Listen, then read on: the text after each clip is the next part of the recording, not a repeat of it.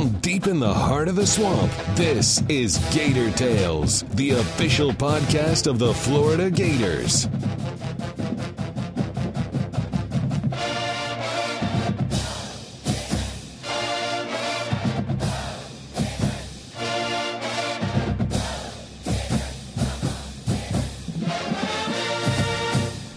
Welcome to Gator Tales. I'm your host, Adam Schick. It was a strange week for Florida football as Hurricane Matthew forced the postponement of the L S U game, and members of the extended Gator family were left to deal with the aftermath of the storm and its devastating effects. Priorities were made very clear by everyone involved, and football had to be set aside for the week, with questions still lingering about if and when the L S U game will be rescheduled. We don't have those answers today, but what we do have is a preview of homecoming weekend for the Gators, including conversations with defensive tackle Kerry Clark and linebackers coach Randy Shannon, plus a roundtable discussion with Florida Gators dot com senior writers Scott Carter and Chris Harry. But first, injuries have struck the defensive line hard in the first half of the season, but that's allowed new playmakers to emerge. One of those is Kerry Clark, who's made a big impact at defensive tackle and now has multiple starts under his belt.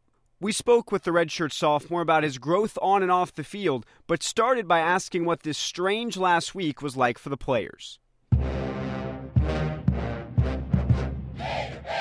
Yeah, man, I feel like last week it was pretty difficult to go through because of the fact of uh, us practicing very, very hard last week, you know, um, getting, trying to get prepared for L S U, and then us finding out that the game was canceled because of the storm and whatnot. It was a real downer for us. What were some of the stories you heard from your teammates? Because we heard the number over fifty guys were personally affected, their families were. What were some of the stories that you heard from your teammates? Yeah, man, I just know um, there's a lot of people um, on my team from Florida, and, you know, it's a lot of them that have families in different parts of Florida, and the storm was heading in, the, in their directions um, to hit them and stuff, and I just know that it's some of my teammates that got affected by the storm with their families. Being from South Florida, did you have any experience yourself growing up when hurricane really affected you as well? Uh, absolutely. When I was younger, um, me, cause I'm from Miami, um, we used to have a lot of hurricanes with me growing up, but it wasn't as, it, it wasn't really as bad as probably like bigger hurricanes, but I've been through the experience. There was a lot of talk on social media, and, and fans were involved in it. Other fans got involved from other S E C schools about why the game wasn't played, all the crazy conspiracy theories. What was the reaction inside the locker room to all the people out there saying that, oh, Florida didn't want to play the game and all, all that noise that was out there? Um, honestly, I feel like it was kind of a disappointing feeling because of the fact of that us as a team, we know that we wanted to play L S U so bad because it's a big S E C game, and we all prepared for it very hard last week, and it was a downer that we couldn't play them because of the storm, and people have to realize that we have families, you know, that live in Florida, mm-hmm. and, like, we get affected by it, so we got to make sure our families are okay. Now, your name is interesting because it's pronounced Kerry, but it, it looks a little bit different. Where does your name come from? What's the origin of it? Um, I honestly can't tell you that. I mean, my mom actually was the person that came up with my name. It's kind of different because my mom's name is uh, kind of different, too. Her name is Uwezo. So, like, it's... How do you it's, spell that? Uh, U W E Z O. Wow. Yeah. And then you spell your name... K H A I R I. So when you go to Starbucks or something, what do you tell them to put on the cup? Man, I just tell them to put Kerry, like K E R R Y, yeah, because usually people can't spell my name correctly.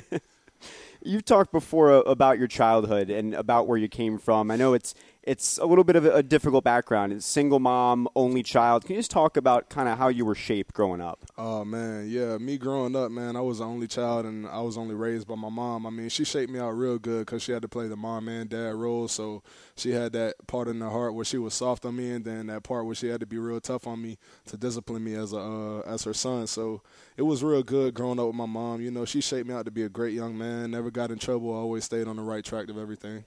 You've also talked about your work ethic coming directly from your mom. Can you talk about that a little bit? Oh, yeah, absolutely. My mom used to be um, in part of law enforcement, so she was always a hard worker, always working, you know, always working to provide for me. So I'm kind of feeding off her because uh, I noticed all the years that she's been working, and kind of makes me want to work just as hard or maybe even harder than her. So she was a police dispatcher. So yeah. Did you get really interested in law enforcement because of that? Did you hear lots of stories? Um, yeah, I used to hear a lot of stories, but I mean – I never really got uh, interested in, you know, being in that field, but, like, it's it's kind of interesting to know about what she did and whatnot and how hard she works. What aspect of that has kind of affected your path in terms of learning about what she did and how she kind of impacted the community. How, how did that affect you? Oh, it affected me because it kind of made me uh, just always want to do the right thing, you know, because the way she works and the way she's brought me up and everything that I've saw, like, growing up, like, on T V and in person, like, it just always made me just want to do the right thing to get to the next level. You've talked a lot about that bond with your mom and, and how important that is. Now that you're here at Florida and you're away from home, how has that sort of evolved? How has that changed? Um, it's changed real big because, like I said, I was an only child growing up. All I had was my mom, man, and, you know, she was always my go-to. She was my number one lady, and, I mean, me moving up here, it was very hard to adjust to, but after a while, man, I just had to get used to it. Still call her every day because I love it so much, but it's just an adjustment. How did you first get involved in, in football? Um, I first got involved with football from uh, when I was younger. I had stayed in Maryland um, for a year with my uncle, which is my mom's brother, and then he actually got me involved in the sport up there. So he actually was the one that brought me into football.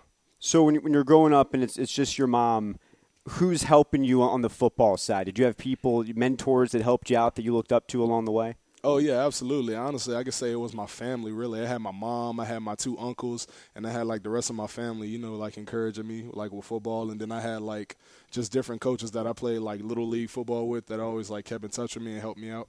When you're going through the process of recruiting and everybody's starting, you're getting the letters, you open your mailbox, they're all there, what were some of the schools that you were considering, and ultimately why did you choose Florida?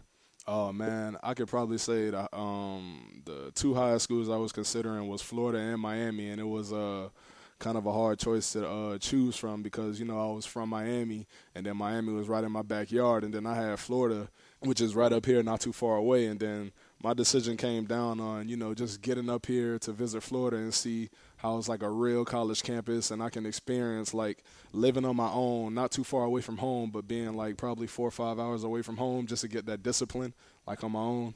People talk a lot about that pull of family, and sometimes they want you to go somewhere and you want to go somewhere else. Was it hard when you had an offer and a chance to play close to home? How difficult was it to make that decision to, to come up to Gainesville? Oh, man, it was very difficult because – I mean, I can't even lie. It was a lot of people expecting me to stay home and, you know, play play sure. for my city and whatnot. But I made the decision to, you know, come to Florida because I experienced everything I experienced on my on my visit, and I felt like it would have been the right spot for me.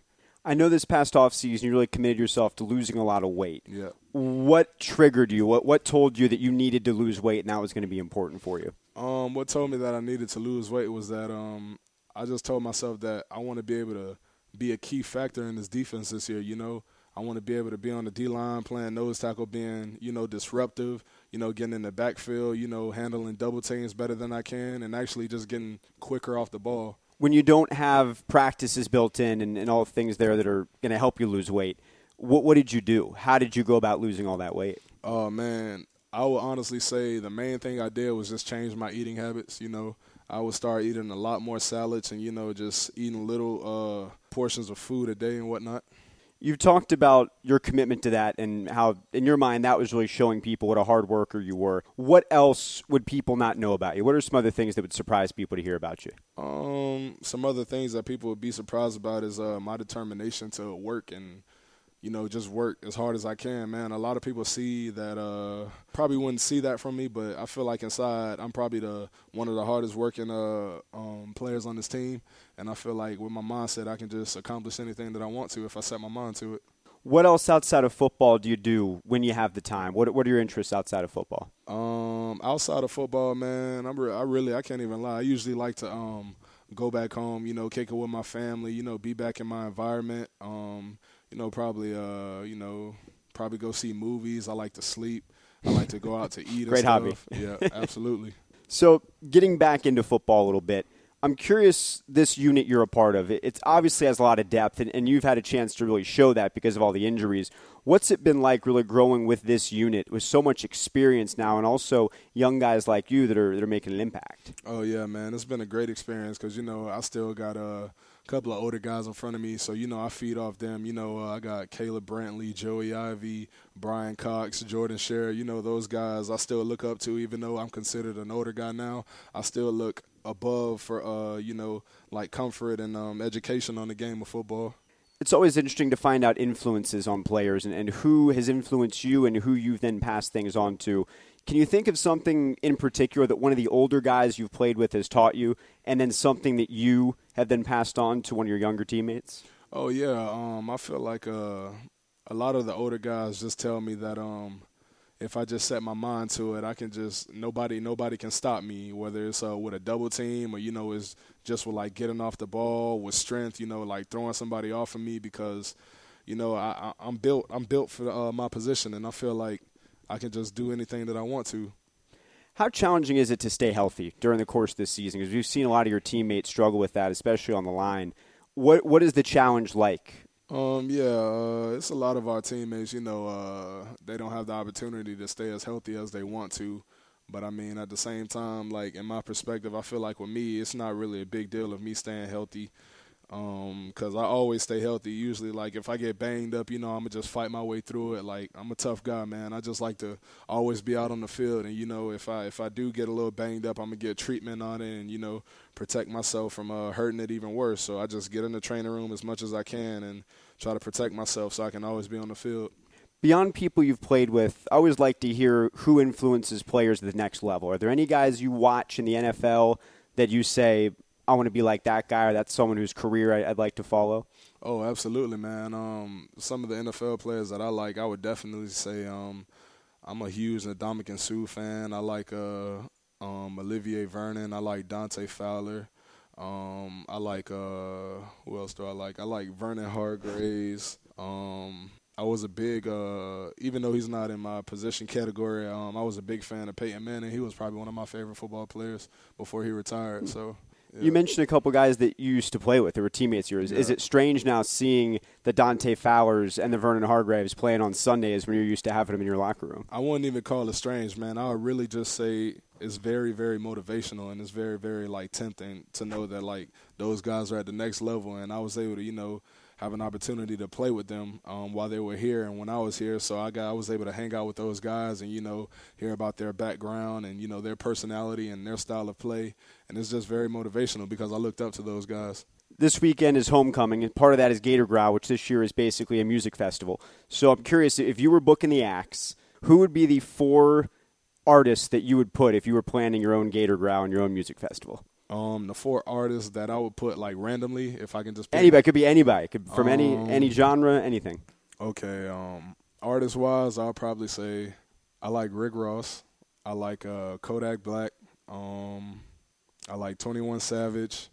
Um, and then the last one that I would say, probably Lil Wayne. Okay. A little Miami influence with, yeah. uh, with Rick Ross yeah. in there. Last thing for you, Kerry, I want to talk about this weekend and this game against Missouri. Just take us through the mindset of the defensive line and what you guys have specifically been preparing for with the Tigers coming into town. Uh, honestly, I can just say, man, we've just been preparing for it all. I mean, it's not that we're just looking into the Missouri Tigers and their style of play. We're just looking to make ourselves known that we are actually the Florida Gators that uh, can really come out and just dominate for the rest of this season. So we're just setting our minds to uh, prepare ourselves to, you know, just be dominant for the rest of the season, not just one game. Most would agree the heart and soul of the Gator defense rests in its linebacking core, with playmaking stars like Jared Davis and Alex Anzalone leading the way. Florida is fortunate to have Randy Shannon running that elite unit for a second consecutive season, and he spoke with Jeff Cardozo about how they shape up heading into homecoming. Well, we feel pretty good about things that are going on. We feel healthy. You know, guys are coming back, bouncing back, and it's an opportunity to play another game, something that you enjoy to do on this great day. And uh, we just have to go out here and play like it's a game that we have to improve on. It's uh, certainly quirky that you guys got canceled last week. How has the team been in, in trying to lose that game and now get ready for another game? It's been great. It's been great. Guys have been very positive, and uh, they've been having a great week of practice. Guys have been flying around, having fun, you know, talking the whole aspect about Missouri, you know, getting better as a football team, trying to win another S E C game, and then also it's a division game. It's an East game. So guys are really excited about getting out here and playing. When you look at Missouri, the explosive plays jump out at you. They they do a, quite a bit of that, and it's certainly a, a new offense, so it's going to be a tough challenge. Always a challenge when you play a team of this high caliber of, of talent. Uh, the quarterback is doing a tremendous job of throwing the ball downfield. They got some great tall receivers, six two, six three guys that has great speed. And, uh, you know, nine explosive plays a game is scary for any defense, and we got to go out and control those things, win the first down. We have to control the ball game of trying to get three yards or less on first down to get them in that third down and long to give us the opportunity to get our pass rush going, but also getting off the football field. They uh, they certainly do a good job of throwing the football, but maybe not so much in the run game. Do you try to make them one-dimensional? Try to. You have to. You know, if they can able to run the ball and get four or five pops here and there, then now they have an opportunity to go to the play action and getting deep balls. But if we can control their run game to make it a continue just a pass game and cut down their reps in the game, they're averaging about eighty to eighty-five plays a game. We need to cut that down to about maybe about seventy to seventy-five plays a game to have us a chance to do what we have to get done on defense. Does that stress the importance then of subbing guys in and out to try to stay with what they're trying to do tempo-wise? That would be big for us. When they substitute, we're allowed to substitute. It won't be a hurry, hurry situation. We're going to take our time, substitute when they make the substitution. Now, when in a hurry, hurry offense, that they don't make substitution, we got to get set, get the calls, get down, and like we say, get our foot in the ground, get planted, and play the game. Seems like uh, forever since we, we've seen a game inside the Swamp uh, being, being away, but obviously the, the loudness of Tennessee, and then you don't have as, as much in Vandy, but communication, how, how has that been now uh, trying to get back home? It's been great. You know, that's the one thing that uh, we always do. We always stress the point of communicating. And for us defensively, it's going to be a loud atmosphere because of their offense going to be on the football field. So the, the loud, the, tr- the, the noise here is going to be tremendous. We're excited about it. Uh, our offense is excited about getting the chance to come back and play back home in the Swamp, and uh, it's going to be a great feeling. You look at the guys, uh, your position, uh, certainly Anzalone and, and Davis. Uh, how do you assess where they where they are right now? They're doing a great job. I mean, those guys coming back, you know, Jared coming back, Anzalone coming off injury has been tremendous for us. They've been helping with the young guys on the football team, but also they bring in a lot of enthusiasm and a lot of things. Those guys come out and work each and every day. We expect them guys to fly around and have fun. Jared was really good in, in pass coverage in the Vandy game. Is that something you guys have really worked on? Worked on it tremendously. You know, every week we try to find something that we can work on as a group, and that was one of the things that we continue we had to work on. Each time that we see it in film, that we have to keep working on our pass coverage. And he's done a tremendous job of really working on it and doing those things. For Anzalone as well, I know you're probably excited to see him. You looked at the first couple of games of last year before he got hurt, how important he was going to be to that defense. And now to, to have a five, six-game stretch, it's been really big, hasn't it? It's been great for him. You know, it's kind of ironic. You know, he'll come off the football field and say, Coach, I really haven't done anything. And, you know, all of a sudden he's making all these plays. But in his mind, he really haven't created a lot of Uh, big-time plays that he see fits to help us out on defense. And that's a good thing for him because he wants to get better. He's not selling for what he's done. Everybody's written the, the Thor stories. Coach Mack called him Cousin It. Do you have a, a nickname for Anzalone? I don't have no ends, and all I call him is Double A. Just as you look at now the, the defense as a whole, obviously the numbers are really, really good, but I know you're you're one of those guys that really stresses, hey, we can still get better each week, can't we? We can. We can. You know, like anything else, everybody say, well, you're in the top five in every category. Yeah, but let's get up and move up to four, then continue to move up each week to where we can be number one in every category. That's always a goal of each player on the team, is to be number one, be the best that you can be. You can be number one on defense, you can be number one on special teams, number one in the country, number one on offense. But let's get that today and work on what we have to get done today. Football is such a big chess match, so they're going to probably do some offensive things that you haven't seen on film, and, that, and that's the point. You guys try to do something that they haven't seen. So, so how do you gauge that during a week and trying to figure out what's the best way to attack them? Well, you always, you know, when people say you're a fast football team, they always want to get misdirection plays, get you going one day to try to hurt you coming back, and we've been seeing that a lot. Last couple of games, a lot of throwback to the running back, throwback to the tight end, throwback to a guy sneaking out late. Those things has really, really come up on film, and uh, we just got to play the game. Don't worry about those. You got to let the, the technique and the call handle those type of things. You guys are going to have some, uh, some young guys on the defensive line. I know there's not really freshmen anymore, so are you pleased with their play? Yeah, really, really enthused. They came in last week, did a great job for us against Van, you know, Vanderbilt, you know, a couple of weeks ago, not last week, but a couple of weeks ago. And we expect those guys to get in and play fifteen, twenty plays. If those guys can give us twenty, fifteen plays a game with the other guys playing about twenty-five to thirty, that's tremendous. That means that no one on the field will ever be tired. The postponement of the Florida L S U game generated something of a social media firestorm in the last week, with fans from both sides and even other S E C schools throwing their two cents into the discussion. So before we broke down the matchup against Missouri and more, Chris Harry and Scott Carter shared their thoughts and sought to separate fact from fiction. I mean, if we just step back and look at some things sensibly, they had a Category four hurricane bearing down on our coast. fifty-two of Florida's players on the roster had family in the pink area of the hurricane warning, which is the worst part of the storm. Um, all this was, was Thursday, okay, two days before the game, and nobody had any clue what the storm was going to do. So you you brace for the worst. And, and you know, but canceling the game was exactly what needed to happen. And the fact that on Saturday it was beautiful weather here and perfect conditions for a football game, that's good. That was good. And the fact that we had one inch of rain here in Gainesville and the L S U people are making fun of that. What did they want us to have, eighteen inches of rain and, and you know, people's cats and dogs and us swimming through our streets? I mean, this is this it, it, it, it was just it was just ludicrous. Um, the right thing was done. And, and bottom line is that, Adam, they didn't have to decide whether or not the game was going to be played last week. It didn't have to be. There, there's going to be some avenues and some things that go mm. back and forth to decide what's going to happen with this football game. But it didn't have to be decided last week. Now it's in some people's hands. L S U has, has said what they said. They they say that they're, they're not giving up their home game November nineteenth. Uh, Florida has said we'll, we'll work with the league, see what happens. S E C is going to have to ultimately make a decision. Where that goes at, as of this moment, we don't know. But it looks like the only viable options are that November nineteenth or maybe delaying the S E C championship game. And those are decisions that neither Florida or L S U are going to make. Those are decisions that the conference is going to make. Uh, from my standpoint, what struck me through all this was I thought it was the uh, a perfect storm for social media.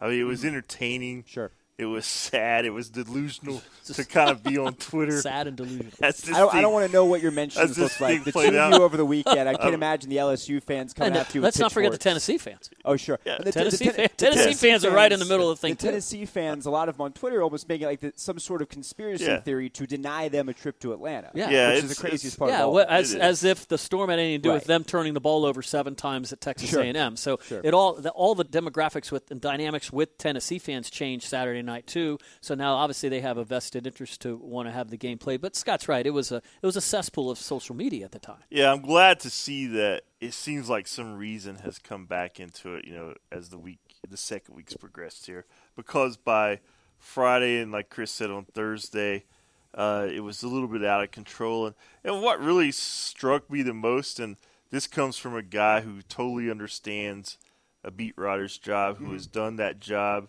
Chris has too. I was a little surprised that the L S U beat media bought into the theory that Florida was trying to dodge this game and that they should have come out to Baton Rouge and played this game with no questions asked. I mean, that's just not the way it works. And, and that narrative became so popular in the regular traditional media, then it blew up on social media. Mm-hmm. And then what you saw by the weekend when we saw how serious Hurricane Matthew was and some of the uh, hurdles Florida had to face with uh, in terms of the game, then I think some more national folks started, eh, you know, back off L S U guys a little bit. You know, this is pretty serious stuff. It's beyond just getting on a plane, flying out to Baton Rouge, playing a football game, and coming back. I mean, there was a lot of other stuff going it's, on. It's funny how that narrative was, why, why won't Florida come to Baton Rouge? The whole thing is, you know, giving up a home game. Mm-hmm. Uh, you know, you want, Florida wants to play that game at home. Of course, it's their home game. Mm-hmm. But now L S U is in a predicament or, or has drawn a line in the sand saying they don't want to give up their home game November nineteenth. Well, what is the difference? So, I mean, the difference is, you know, their their fans will be cheated at a home game. I understand that. That's why there's so few solutions to this thing. That's why the conference office is going to step in. But he's absolutely right. It, there was some, some people that I respect a lot uh, in the business that I've dealt with in years dealing with the Southeastern Conference r- reporters, like, you know, guys that are have objectivity. It was, you know, through, it was, it was almost like it was personal. It was, right. it, was, I mean, it, was, it was really, really I just, bizarre, Adam. What I really can't wait for, guys, is when E S P N's thirty for thirty comes out on this in a few years. They start featuring the, twi- the Twitter feeds. It's going to it's gonna be great to see some of the on-camera interviews of Interview the fans who tweeted at, out there. At, at Tennessee Vol eighty-seven, yeah. his, his inside information, why the game wasn't played. And as long as we're on the subject, these are L S U people, which means they're Louisiana people, which means they under, they should understand sure. the s- significance and seriousness of a storm of this magnitude. Mm-hmm. So I don't know. Um, it'll get rectified one way or the other. If it doesn't get played, the world is not going to end. Okay, it's not going to end in Baton Rouge. It's not going to end in Gainesville. It's not going to end in Knoxville. Um, there may be some upset people about it, but you know it, that's just maybe what happens. We don't know, and we just got to let the thing play out. In the interim, Adam, Missouri Tigers are coming to town for a football game against the Florida Gators this week. Up in Knoxville, they shouldn't be worrying about what's mm. going. That Florida has to play L S U or may not play L S U. They got Alabama coming in, and certainly L S U has their own stuff they have to worry about. So moving on to Missouri, because that is the task at hand, as Jim McElwain reminded everybody at his press conference. What are we expecting from this matchup, Scott? Because if you look at Florida over the last six quarters, it's been a struggle offensively. They've had two weeks now, essentially. What do they do in the swamp against Missouri to kind of rectify the way they've looked over the last six quarters? I mean, the big storyline for the Florida offense is the, the return of Luke Del Rio. They're getting their quarterback back, and when you look at the offensive numbers, they were better with Del Rio back there.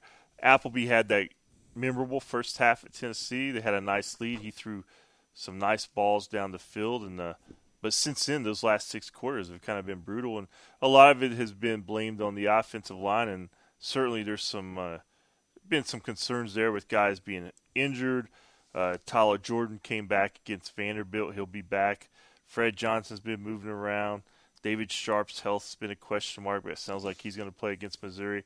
So I think maybe that extra week, if anything, helped that group kind of uh, get healthier. And having Del Rio back, who, you know, from what we've seen, he seems to be comfortable in what they want to do offensively. Uh, he's got six touchdown passes, two picks, and, and for the most part, Florida moved the ball. Of course, not exactly the level of competition that Appleby had to face at Tennessee. Mm. So there is going to be that with Missouri coming to town, traditionally a, a good defensive uh, program. They got Barry Odom, a first-year head coach, their former defensive coordinator. So, I mean, he's going to challenge the Florida offense. I'm sure he's seen some of the scenes on film, their struggles that you asked about. So he'll have a good plan. But for Florida's offense, I think they'll be a little rejuvenated with Luke Del Rio back in there. You got to get something going in the running game, and I think Florida got a, a, a little bit of, we saw a little bit of that um, up at Vanderbilt from Jordan Scarlett. You know, it seems like uh, Florida has, is doing this, obviously doing a running back by committee kind of thing, and maybe looking for the hot hand or whatever. You uh, Scarlett had the had the better of those runs. I mean, up there, um, I don't know if there's one guy. You know, if you're gonna if you're gonna play that way, if if you're ever gonna get one guy going, or if you're gonna stick with one guy.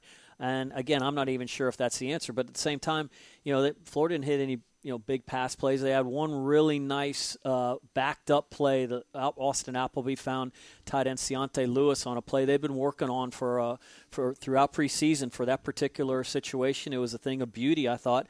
But um, it, it didn't see enough of that stuff. They got to have more explosive plays. And this is kind of like a, a conversation we've been having for, for a few years around here. I'm just looking at Missouri coming in and, and – what L S U did to them, they were able to run the ball, had over four hundred yards rushing, six hundred seventy-some yards of total offense against this Missouri team. So maybe there's some vulnerability that Florida can take advantage of. But I don't think Florida obviously is the power running team that, that L S U is. Maybe they can become that.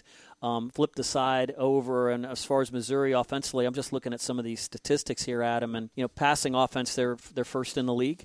Uh, scoring offense, they're fourth in the league, but I'm also looking two of their games. They won by a combined score one forty to twenty-one against Eastern Michigan and Delaware State. So some of those numbers are skewed. So this could this could be a game, as long as Florida doesn't turn the ball over, they ought to be able to do some things. And I'm with Scott. Uh, Luke Del Rio is, is the guy. We're going to assume he's healthy.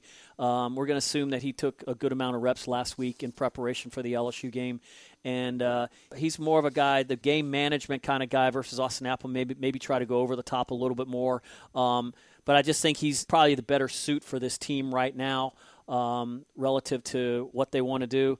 As far as uh, let's get some stuff going on with some guys downfield, need more explosive plays, whether that's Antonio Callaway, who didn't have a big game, uh, certainly up at Vanderbilt, is Tyree Cleveland, who's made a couple big plays and maybe one catch here, one catch there, things that kind of open your eyes a little bit. But you want to see some things more downfield. I'd like to see some more things maybe in the using the more of the middle of the field, middle third of the field. Haven't seen a, a, a whole lot of that. Maybe it hasn't been there, but There's there's plays out there to be had. The Gators have to make them, and certainly, like Scott said, the offensive line has to help make that happen.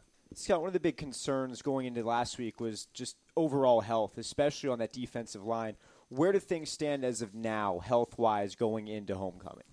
Well, I mean, you're still going to be without Joey Ivey, and it sounds like Jordan Sher. Um, both of those guys, uh, Ivey's defensive tackle, Sher works out on the end, and uh, you know that's a big loss. That's half your starting lineup. Caleb Brantley, you know, he got hurt up in uh, Vanderbilt with his hand, and he taped it up and went back and forth some. I think he's going to be fine. They're just going to continue to rely on a lot of the young guys we saw at Vanderbilt. Uh, Antonius Clayton we saw for the first time as a Gator. Uh, you know, C C Jefferson's played a lot. Uh, Kavonus Davis, uh, Kavonus Davis, I'm sorry. So, I mean, they're, you're going to see a lot of those guys come in and out, and they'll rely on Brantley and Kerry Clark and uh, C C and just get what they can out of those guys, because when you lose two players like Jordan Sher and uh, Joey Ivey, you got to have other guys step up. You don't just replace that production. If you can go back to some news from a couple weeks ago, since last time we had a chance to sit down and do this, Scott Strickland being announced as Florida's athletic director. I'm curious both of your takes on that and, and what it means for the future for the Gators. Um, first impression, Adam, uh, you know, he came across really well. Uh, you look at his background. I really like his varied background. I mean, he was A D at Mississippi State, and that's where he uh, went to school and started his uh, career in sports administration. But anyway, he, he went from there. He's been at Tulane. He's been at Rice. He's been at Kentucky. Mississippi State. Florida will be his sixth school. Baylor, right? And Baylor. I'm yeah. sorry. Mm-hmm. And Baylor. Mm-hmm. So Florida will be his sixth school. And you look at that. I mean, he's got a wide range of experience that he's bringing. He's going to have probably more resources to work with maybe than he's had at his other stops. So uh, one thing he's known for is to you know his innovative ideas and uh, looking toward the future. And I think that's going to benefit him here, because you come into a place like Florida where you do have some additional resources. So maybe there's just some things that he's wanted to do in his career or has tried to do at these other places. Maybe he can do them here at Florida because he finally has the has the resources. And you know, I thought he came across well in his press conference, Adam. I mean, uh, you know, he uh, he had his family, his two daughters there, and uh, you could tell this was a big opportunity for him, obviously, and it had to be, as he said, for him to leave Mississippi State, because he had a pretty good thing going there. I mean, grew up there, yeah, uh, went to college there. So I mean, all his roots. His mm-hmm. his, uh, his wife is the daughter of one of the greatest of the greatest basketball player in Mississippi State history, and M B, uh, basketball Hall of Famer. So you know, to, it it had to be a lure of Florida's caliber to get him out of there. And you know, Scott and I sat with him for an hour a couple of days before. I think the fact that, like Scott said, that he's been these places and had a chance to. to be around so many people and, and to cultivate his own culture, if you will, with, with some guys. I mean, he was at Kentucky with the guy in the same office with the guy who eventually became Oregon's current A D, obviously Kentucky's current A D, and Arizona's current mm-hmm. A D. Now you have him. Now you have the, the Florida's current A D. You're around some people that, that know the business and, you know, may not agree about everything, but you're exposed to a lot of other different things. So I like the guy. He's, he's, he's what, forty-six years old. forty-six. Two, um, two kids, uh, big baseball fan. Mm-hmm. Um, he, he went to Mississippi State and, and, and kind of got things radical a little bit. He managed to get Ben Howland, who was recently of three Final Fours at U C L A, to come to Starkville, Mississippi, and be the coach there. Uh, that's a tough place to be successful, and yet he'd get a coach like that. So we'll see what happens. He's starting, uh, we believe, believe he's going to be at the uh, at the Florida Georgia game. I think is really like his first kind of crowning event. I think that's that's where we're headed with that, and uh, he'll hit the ground running. But I imagine he'll kind of see what's going on, get the lay of the land, and then uh, it'll take a few months before he probably finally puts it, his his own kind of imprint on the things. To me, you know, he did say that you know he's not Jeremy Foley, and he understands the tradition of Florida and the success they've had under mm-hmm. uh, Jeremy. Uh, I think he's just going to be kind of a different voice. He's going to he's going to go about things differently in some areas, but ultimately, you know, he's he wants to win on the same pace that uh, the Gators did under Foley. But it'll be it'll just be different, you know, as it always is when someone new takes over. And I think it's it's he mentioned to us that one of his favorite quotes ever was "Success is the enemy of innovation." That means to me that you know this doesn't matter how well things are going; they can be better, and we got to. got to think of ways to make things better. And he says he's all about, remember how important he talked about the experience, the game experience is. Mm-hmm. So he's a person who's probably going to listen to listen to the fans a little bit and kind of take back and survey how that fan experience here, whether it's in the football stadium, whether it's in the O-Dome, which is about to be finished with its sixty-five point five million dollars renovation, and the baseball stadium, softball stadium, mm-hmm. all these things are online for this capital improvement project, one hundred million dollars capital improvement project that he is going to now take over. So uh, he'll have his, obviously, his, his a, a big hand in whichever direction all those things go and what they'll look like. So uh, I'm sure he's excited about the opportunity here. And that's going to do it for today's show. If you haven't already done so, subscribe to Gator Tales on iTunes, SoundCloud, or Stitcher, and please give us a review to help us continue to grow. We also encourage your feedback, so feel free to tweet us your comments at Gators Podcast or email gatorspodcast at gmail dot com. The homecoming festivities begin Friday morning, but the game itself kicks off at four o'clock Saturday on the S E C Network and the Gator I M G Sports Network. Next week is Florida's official bye week, but we'll be back with a new episode on Thursday, so make sure you don't miss it. So until next time, I'm Adam Schick, and I'll see you in the swamp.